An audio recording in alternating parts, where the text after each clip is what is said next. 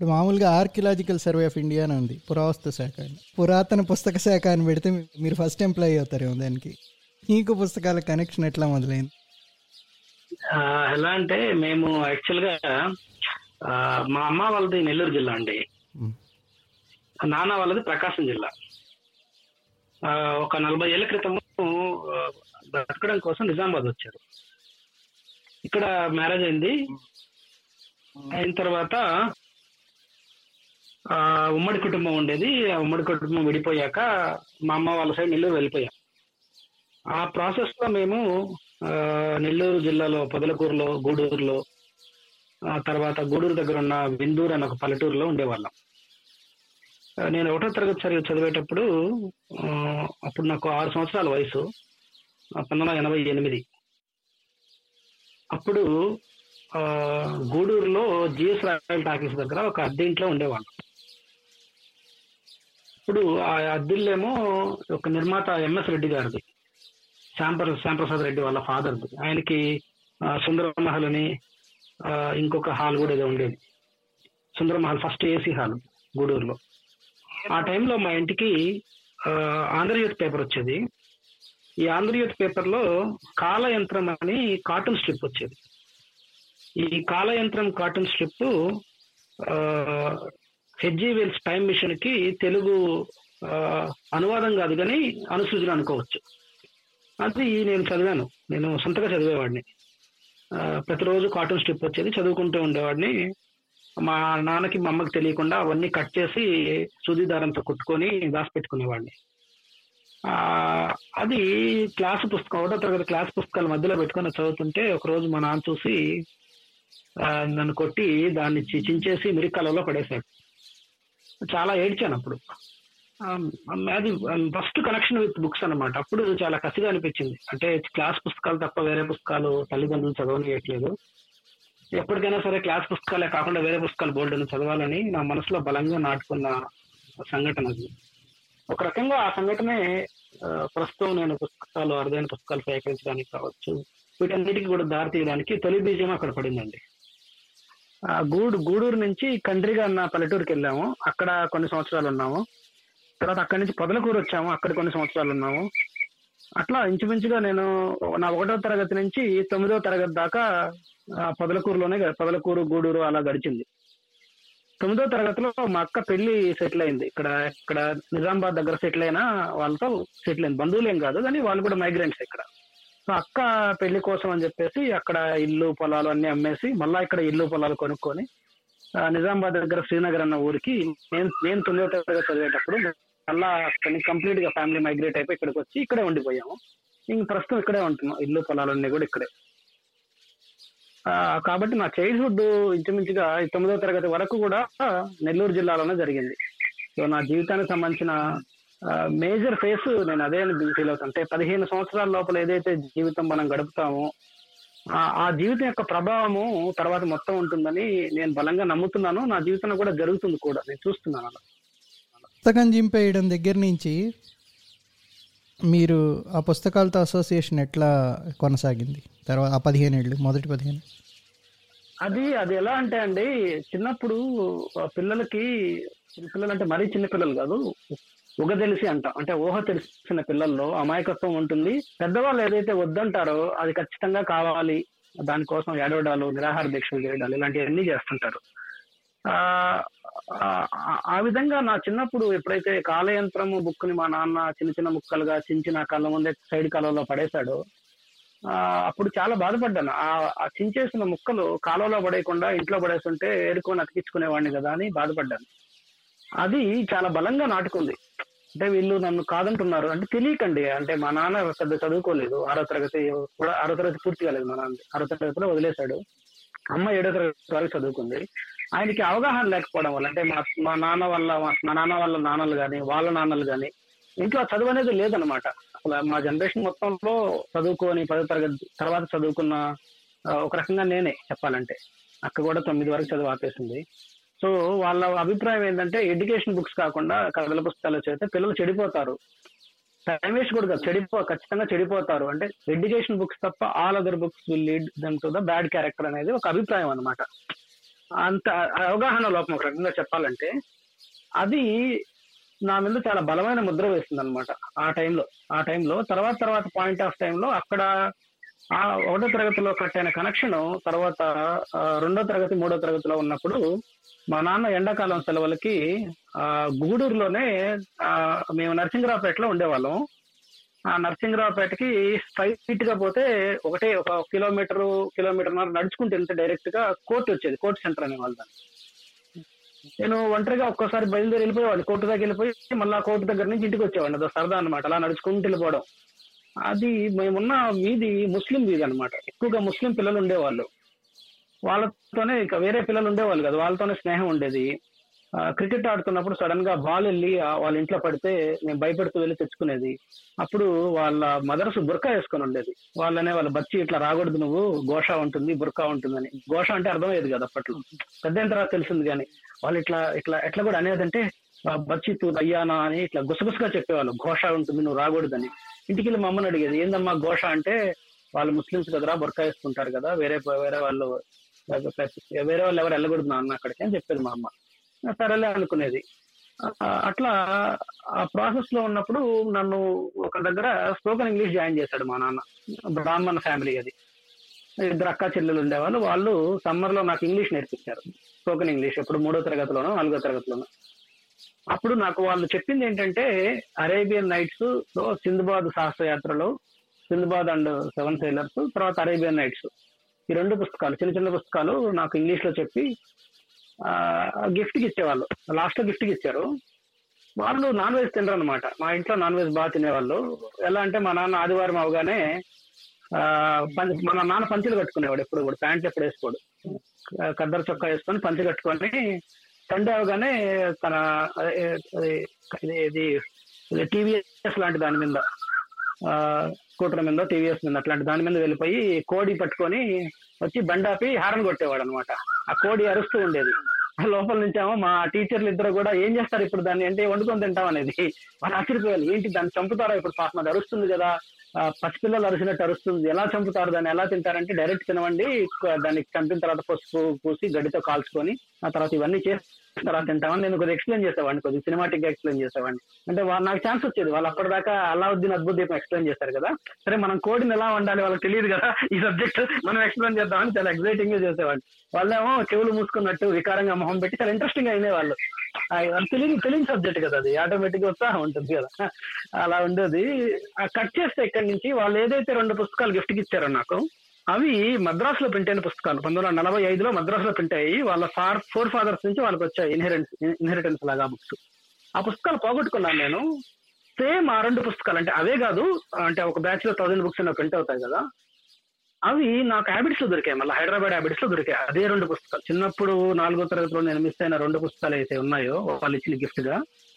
అవి మళ్ళా హైదరాబాద్ హ్యాబిట్స్లో దొరికాయి. స్టిల్ ఇప్పటికి కూడా నా దగ్గర ఉన్నాయి అవి. కానీ కాలయంత్రం కాలయంత్రం దొరకలేదు. కాలయంత్రం ఒక్క స్ట్రిప్ కూడా దొరకలేదు. కాలయంత్రం నాట్ ఈవెన్ సింగిల్ పీస్ చాలా మంది ట్రై చేశారు. ఇప్పుడు మళ్ళీ మీరు హైదరాబాద్ ఎప్పుడు వచ్చారు?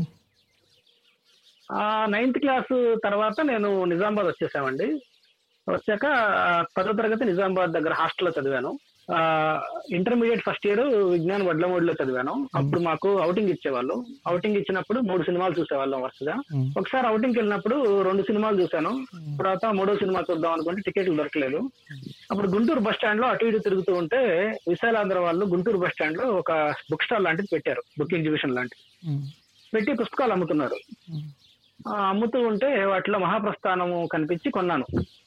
మహాప్రస్థానమే ఎందుకు కొన్నానంటే నాకు అంటే స్టేజ్ మీద మాట్లాడి ప్రైజులు తెచ్చుకోవడం అది అలవాటు ఉండేది. ఎందుకంటే నెల్లూరు జిల్లాలో పెరిగాను కాబట్టి అప్పుడు సారా వ్యతిరేక ఉద్యమం వచ్చింది దోబగుంట గ్రామంలో. ఆ, మహిళ మహిళలంతా కలిసి సారాకి వ్యతిరేకంగా ఉద్యమం చేయడం పెద్ద రెవల్యూషన్ అయింది. నెల్లూరు జిల్లా నుంచే మొదలైంది. ఆ నెల్లూరులోనే మొదలైంది. దోబగుంట గ్రామంలో మొదలైంది. అప్పుడు నెల్లూరు జిల్లాలో టౌన్ హాల్లో ఈ ఎలక్ట్రీషియన్ కాంపిటీషన్స్ పెట్టారు.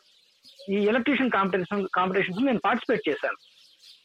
ఆ, మా ఇంటి దగ్గర ఒక ఒక బ్యాంక్ మేనేజర్ ఉండేవాడు. ఆయన పేరు రాధన్ రాధన్న అని పిలిచేవాళ్ళం ఆయన ఆ రాధన్న నాకు స్పీచ్ రాసిచ్చాడు అనమాట రాసిస్తే నేను నాకు చాలా చిన్నవాడిని. ఆల్మోస్ట్ అప్పుడు నేను ఎంత అంతే ఒకటో తరగతి రెండో తరగతి మూడో తరగతి. కరెక్ట్ గుర్తులేదు. అప్పుడు వెళ్ళి అది చదివా హాల్కి వెళ్ళి చదివాను నేను ఆ స్పీచ్ చూడకుండా చెప్పేంత లేదు. చదివాను.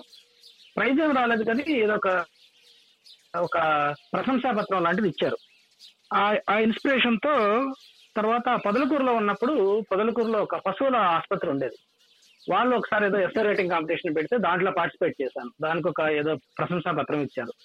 ఈ ఇన్స్పిరేషన్తో నైన్త్ క్లాస్లో ఉన్నప్పుడు నేనే సొంతగా ఈనాడు ఈనాడు ఎడిటోరియల్స్ చదివి స్పీచ్లు రాసుకునేవాడిని.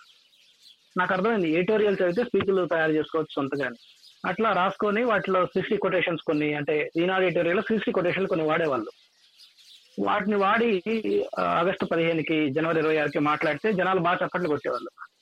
నేను కష్టపడి ప్రిపేర్ చేసుకున్న స్పీచ్ కంటే కూడా శ్రీశ్రీ కొటేషన్స్కి బాగా చప్పట్లు కొట్టాయి వచ్చాయి అనమాట అప్పుడు ఎవరి శ్రీశ్రీ ఈయన కొటేషన్లు వాడినప్పుడు ఎందుకు ఇంత రెస్పాన్స్ వస్తుంది అని చెప్పేసి ఎలా అయినా ఇతని రచనలు చదవాలన్న ఒక కోరిక బలంగా నా మనసులో నాటుకుంది.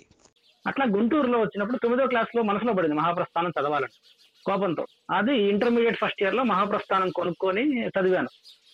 పెద్దగా ఏం అర్థం కాలేదు కానీ నాకు ఆ లిరికల్ బ్యూటీ బాగా నచ్చింది.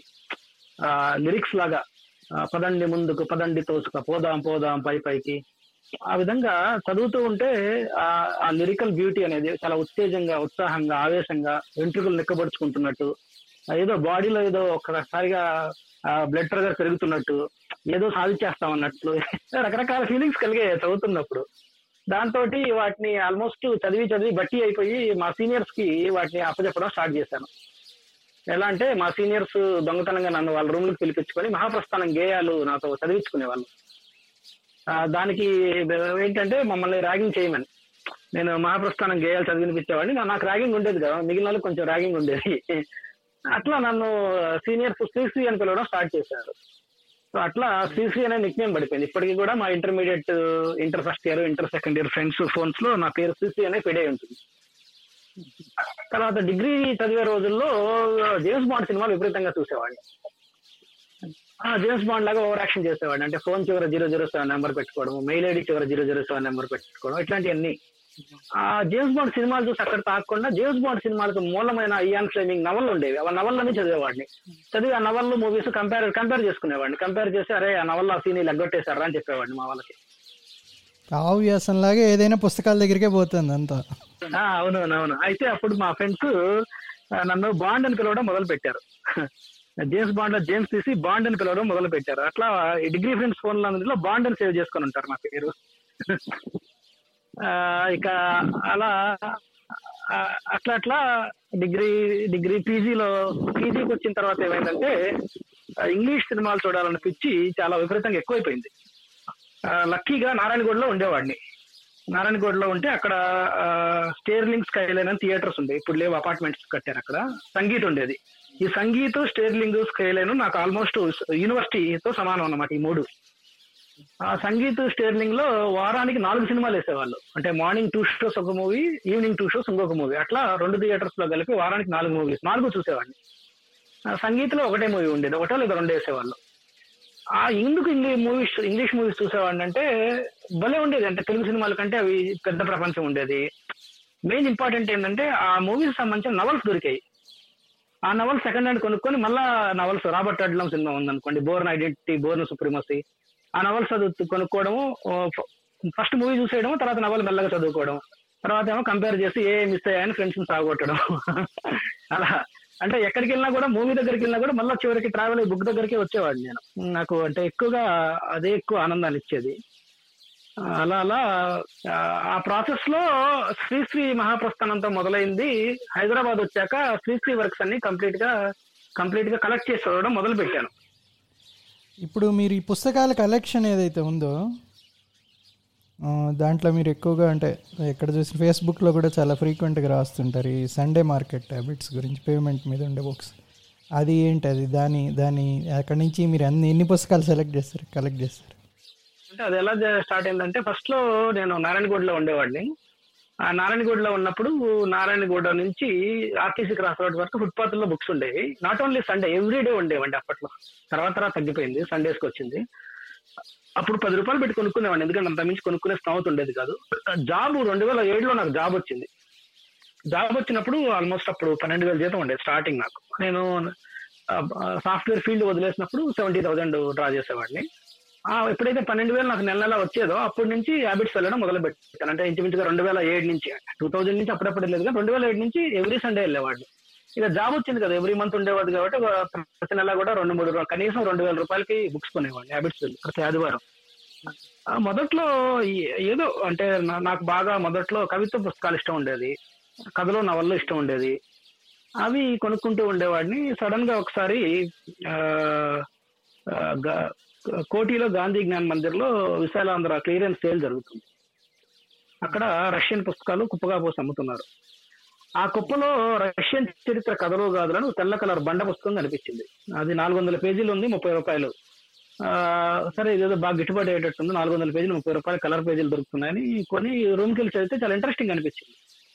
తర్వాత వెళ్ళి మిగిలిన పుస్తకాలు కొనుక్కొని చదివాను. అలా అలా సోవియట్ పుస్తకాలు ఇష్టపడడం అనేది స్టార్ట్ అయింది. కవి శివారెడ్డి వాళ్ళ కొడుకు శ్రీకాంత్ జమిలియా ఇచ్చాడు చదవడానికి. అది కూడా బాగా నచ్చింది జమిలియా. అట్లా సోవియట్ పుస్తకాలు రుచి రుచి తెలిసిన తర్వాత అవి సేకరించడం మొదలు పెట్టాను ఆ, తర్వాత మనసులో మాట అని ఒక బ్లాగ్ ఉండేది సుజాత గారు నాకు ఆవిడ దాంట్లో ఆవిడ ఉక్రేనియన్ జానపద కథల గురించి మెన్షన్ చేసి బుక్ దొరకదు అని చెప్పింది. నాకేంటంటే ఎవరన్నా ఏదన్నా దొరకదు అని చెప్తే నాకు ఒక రకమైన చిన్నప్పుడు జరిగింది కదా ఇన్సిడెంట్ గుర్తొస్తుంది అనమాట అంటే మా నాన్న నా దగ్గర నుంచి కాలయంత్రం దూరం చేశాడు కదా వీళ్ళేంటి బుక్ దొరకదు అంటున్నారు. వీళ్ళు దొరకదు అన్నారంటే ఆ బుక్ మనం కనిపెట్టాలి కనిపెట్టి మనమే కాదు ప్రపంచానికి ఉచితంగా ఇచ్చేయాలని ఒక కసి స్టార్ట్ అయ్యేది. దాంతో I started collecting the Soviet books. Soviet books collect చేయడం బుగింగ్ చేసినప్పుడు నాకు చాలా కష్టం అని తెలిసింది. ఎప్పుడైతే అది కష్టం అని తెలిసిందో అప్పుడు ఖచ్చితంగా సాధించాలని స్టార్ట్ చేశాను. ఆల్మోస్ట్ ఐదు సంవత్సరాలు పట్టిందండి. ఫైవ్ ఇయర్స్ పట్టింది. అంటే ఆల్మోస్ట్ మూడు వందల సోవియట్ తెలుగు పుస్తకాలు సేకరించడానికి. తర్వాత మనసు ఫౌండేషన్ వాళ్ళ సహాయంతో వాటిని స్కాన్ చేసి బ్లాగ్లో ఉచితంగా పెట్టాము. ఇప్పుడు ఎవరైనా డౌన్లోడ్ చేసుకోవచ్చు ఎక్కడెక్కడికో తిరుగుతూ ఉంటాయి అది కాపీరైట్ లేని కంటెంట్ ఎవరైనా వాటి రీప్రింట్ చేసుకోవచ్చు పబ్లిష్ చేసుకోవచ్చు ఎనీ ఫామ్ డిస్ట్రిబ్యూట్ చేసుకోవచ్చు కూడా. ఇప్పుడు ఈ సోవియట్ పుస్తకాలకు వస్తే మీరు మీరు దాన్ని పిల్లల కోసం అనువదించడం కూడా చేశారు కదా కొన్ని పుస్తకాలు రాశారు మీరు? ఆ, అదే అది అక్కడికి వస్తుంది అదేంటంటే యాక్చువల్గా ఈ హ్యాబిట్స్లో పుస్తకాలు సేకరించే క్రమంలో నాకు సొంత ఇల్లు ఉండేది కదా. ఇప్పటికి కూడా హైదరాబాద్లో సొంత ఇల్లు లేదు. ఆ ప్రాసెస్లో ఒక సుమారు మూడు వేల పుస్తకాలు సేకరించడం జరిగింది. ఇల్లేమో లేదు. మ్యారేజ్ అయిన తర్వాత రెంట్ హౌస్లో అన్ని పుస్తకాలు పెట్టుకోలేము. అప్పుడు ఒక ఫ్రెండ్ ఉంటే ఆ ఫ్రెండ్కి ఈ త్రీ థౌజండ్ బుక్స్ ఆ ఫ్రెండ్కి ఇచ్చేసాను ఇచ్చేసి నాకు అక్కర్లేదని చెప్పాను. చాలా కష్టపడి సేకరించిన పుస్తకాలు చాలా ఇయర్స్ అంటే ఎక్సెప్ట్ సోవియట్ కాకుండా. సోవియట్ స్కాన్ చేసేసాము బ్లాగ్లో పెట్టాము. అప్పుడు నా దగ్గర బుక్స్ జీరో అయిపోయాయి. తర్వాత మళ్ళా మళ్ళా నెంబర్ వన్ అంటే ఒకటే ఉన్న పుస్తకం నుంచి మళ్ళా సేకరించడం మొదలు పెట్టాను అట్లా త్రీ ఫోర్ ఇయర్స్కి మళ్ళీ ఒక మూడు వేల పుస్తకాలు అయ్యాయి. మూడు వేల పుస్తకాలు అయిన తర్వాత మళ్ళీ అనిపించింది. ఏంటి అసలు ఎందుకు సేకరిస్తున్నాను? మూడు వేల పుస్తకాలు సేకరించాను కరెక్టే గట్టిగా మనస్ఫూర్తిగా గుండెల నుంచి చేసుకుంటే ఎన్ని చదివామని చూస్తే మూడు వందల పుస్తకాలు చదువుంటాను. అంటే పది పుస్తకాలకి ఒక పుస్తకం చదువుంటాను. అంటే మూడు వేల పుస్తకాలు చదివింది కేవలం మూడు వందలే ఆ, మూడు వందలు చదివానా ముప్పై చదివానని ముఖ్యం కాదు. అంకె గురించి కాదు కానీ మరి చదవనప్పుడు ఎందుకు ఇంత కొంటున్నాను అని నాకు నేను ప్రశ్నించుకున్నాను. అప్పుడు నాకు అర్థమైంది ఏంటంటే I enjoy finding a book rather than reading a book. అంటే పుస్తకము కనిపెట్టడంలో పొందే ఆనందాన్ని పుస్తకం చదవడంలో నేను పొందట్లేదు. ఆ విషయం నేను సెల్ఫ్ అనాలిసిస్ చేసుకొని తెలుసుకున్నాను. తర్వాత అర్థమైంది అసలు ఆనందం అనేది పుస్తకం చదవ చదవడం ద్వారానే పొందాలా? లేకుంటే పుస్తకాన్ని కనిపెట్టడం ద్వారా పొందొచ్చు? అంటే ఎక్కడా కూడా ఎటువంటి రూల్స్ ఉండవండి జీవితంలో. ఒక్కోరికి ఒక్కో రకంగా ఆనందం దొరుకుతూ ఉంటుంది. ఆ ఒక్కోరు ఒక్కొక్క పర్పస్ కోసం వస్తారు. నాకు పుస్తకాలు కనిపెట్టడంలో ఆనందం ఉంది.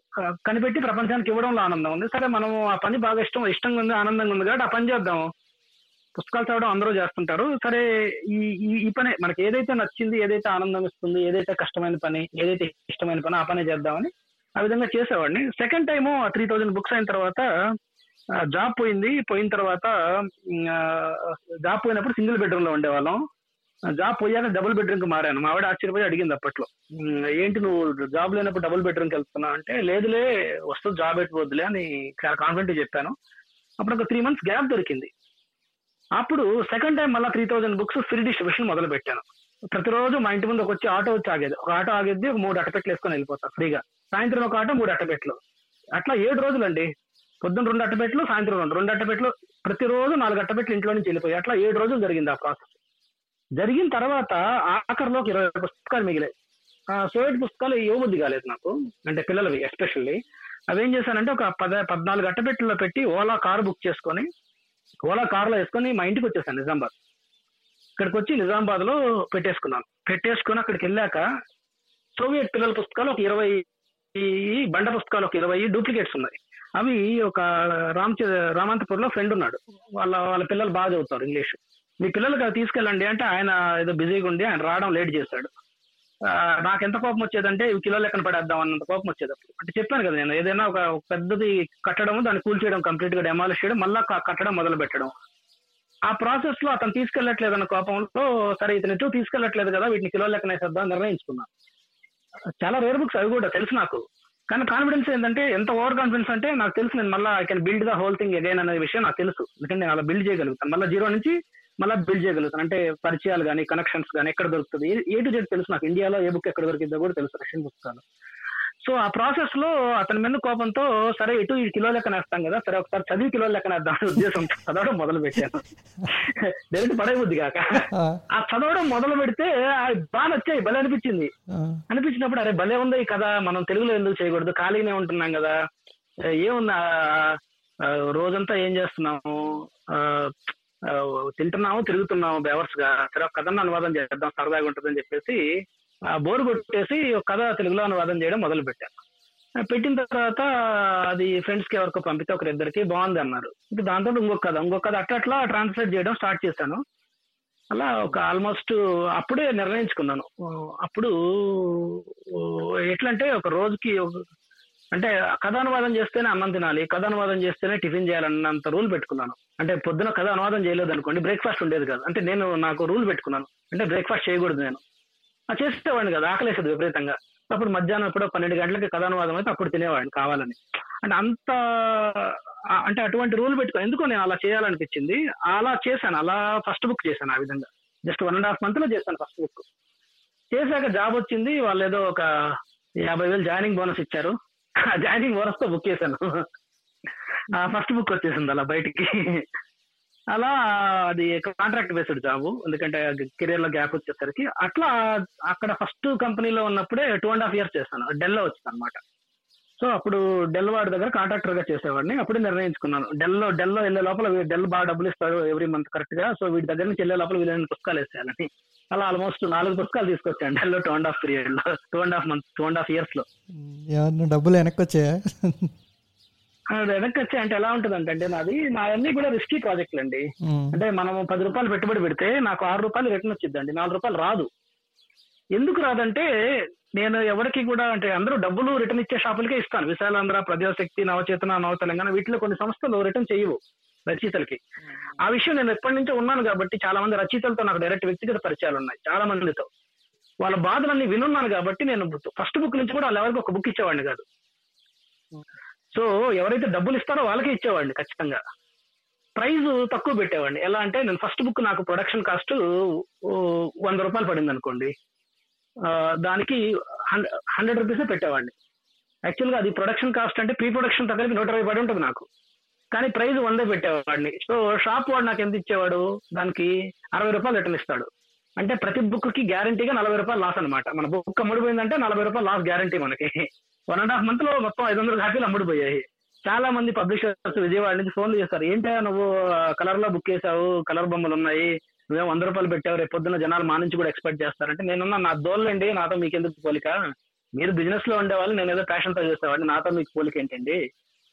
అంటే అప్పుడు వాళ్ళు కూడా నవ్వుకొని అనుకున్నారు. ఏదో వీడేదో ఏదో ఏదో వీడికి వీడికి ఏదో జలందులే వేసాడు ఒక రెండు మూడు పుస్తకాలు వేసాక డబ్బులు అయిపోతాయి. దోలు తిరిద్ది ఆపేస్తాడులే అని నవ్వుకొని వదిలేస్తారు.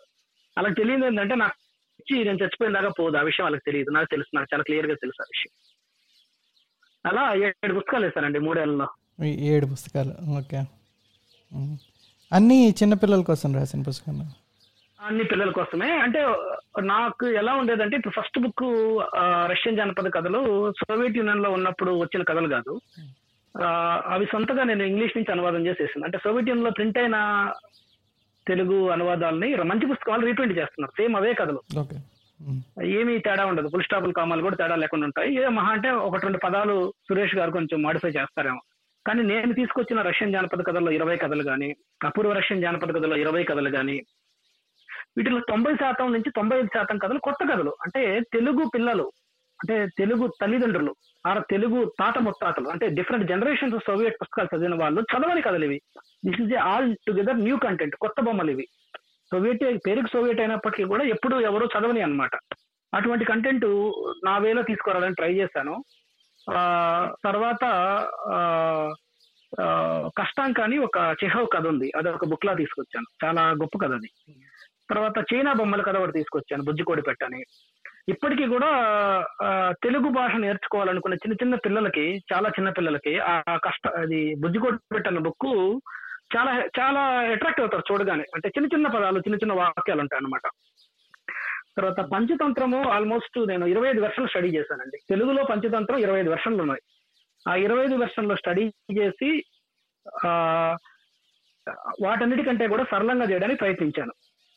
బాపు గారి ఫ్యామిలీ దగ్గర పర్మిషన్ తీసుకొని బాపు గారి బొమ్మలతో బాపు బొమ్మల పంచతంత్రం తీసుకొచ్చాను. అది చాలా సాటిస్ఫై అయిన ప్రాజెక్టు దాని తర్వాత అంతకంటే ముందు అమ్మ చెప్పిన కథలను మా అమ్మ చెప్పిన కొన్ని కథల్ని రీటెల్లింగ్ చేశాను.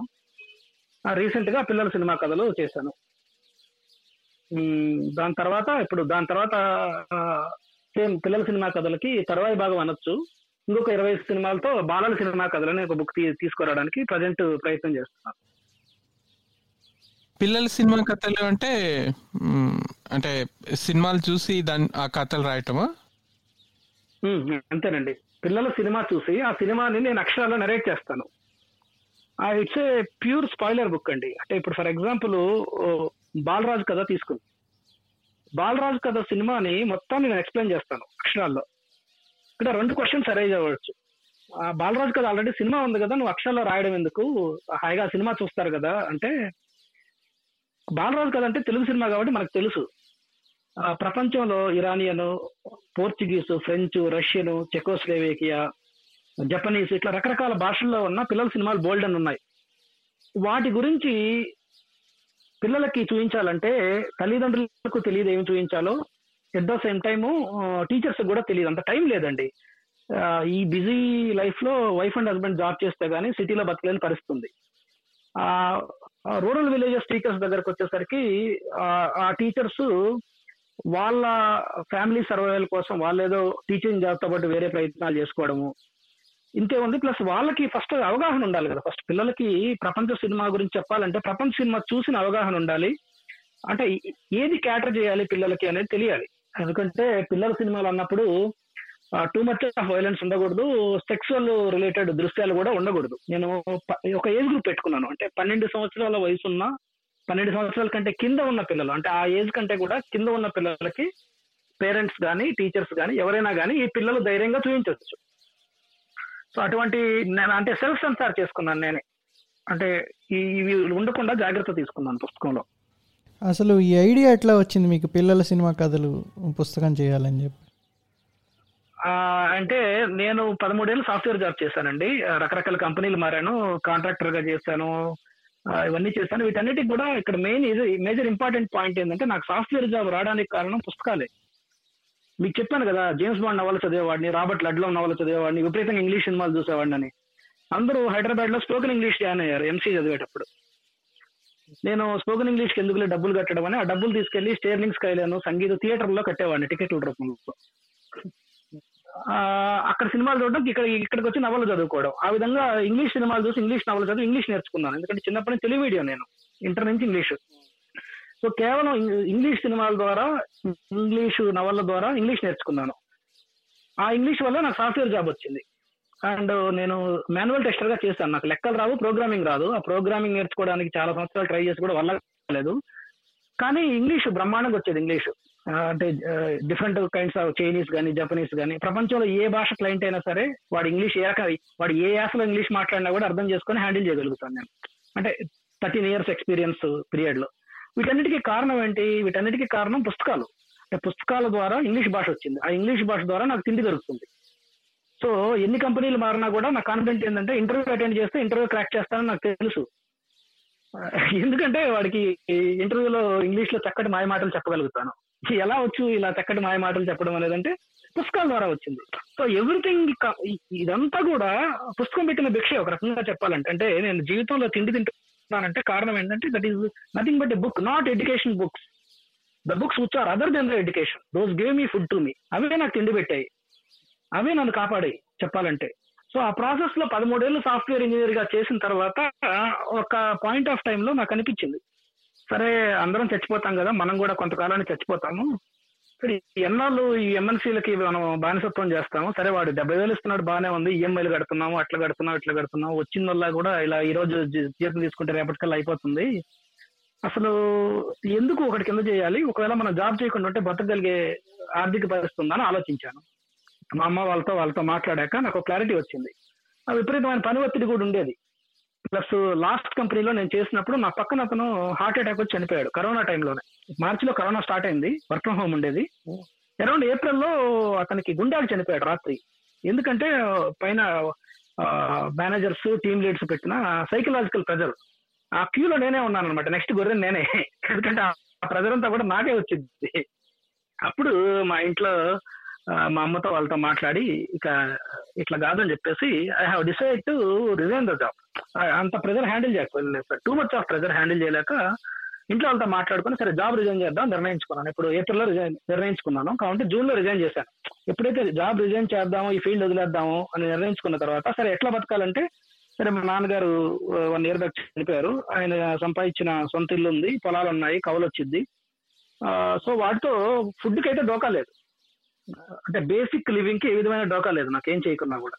సో ఇంట్లో వాళ్ళతో మాట్లాడుకొని ఆ జాబ్ రిజైన్ చేసేసి ఇక్కడ పల్లెటూరుకి వచ్చేసాను. ఇప్పుడు one year back last year జూలైలో వచ్చేసాను ఇక్కడికి. ఇక్కడికి వచ్చిన తర్వాత నాకు ఒక ఆపర్చునిటీ వచ్చింది. అదేంటంటే ఒక పిల్లల యానిమేషన్ సినిమాకి మాటలు రాసే అవకాశం వచ్చింది.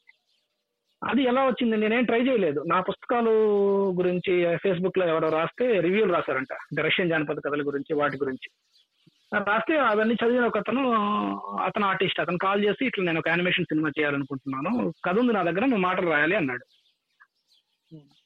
సరే అని చెప్పేసి రాస్తానండి అని చెప్పాను. ఒక two and half months assignment డబ్బులు ఇంత కావాలని అడిగితే అతను ఇంత కాదు ఇంత ఇస్తా అన్నాడు. సరే అని చెప్పేసి ఒక టైం అడిగాను. నేను వెంటనే రాయనండి నాకు వన్ మంత్ తర్వాత పని స్టార్ట్ చేస్తాను. ఎందుకంటే వరల్డ్ పిల్లల పిల్లల సినిమాలు ప్రపంచంలోనే కొంచెం నేను ఒకసారి స్టడీ చేసుకుంటానండి. సో ఇది కూడా మీకు కూడా బెనిఫిట్ అవుతుంది అన్నాను. సరే అన్నాడు.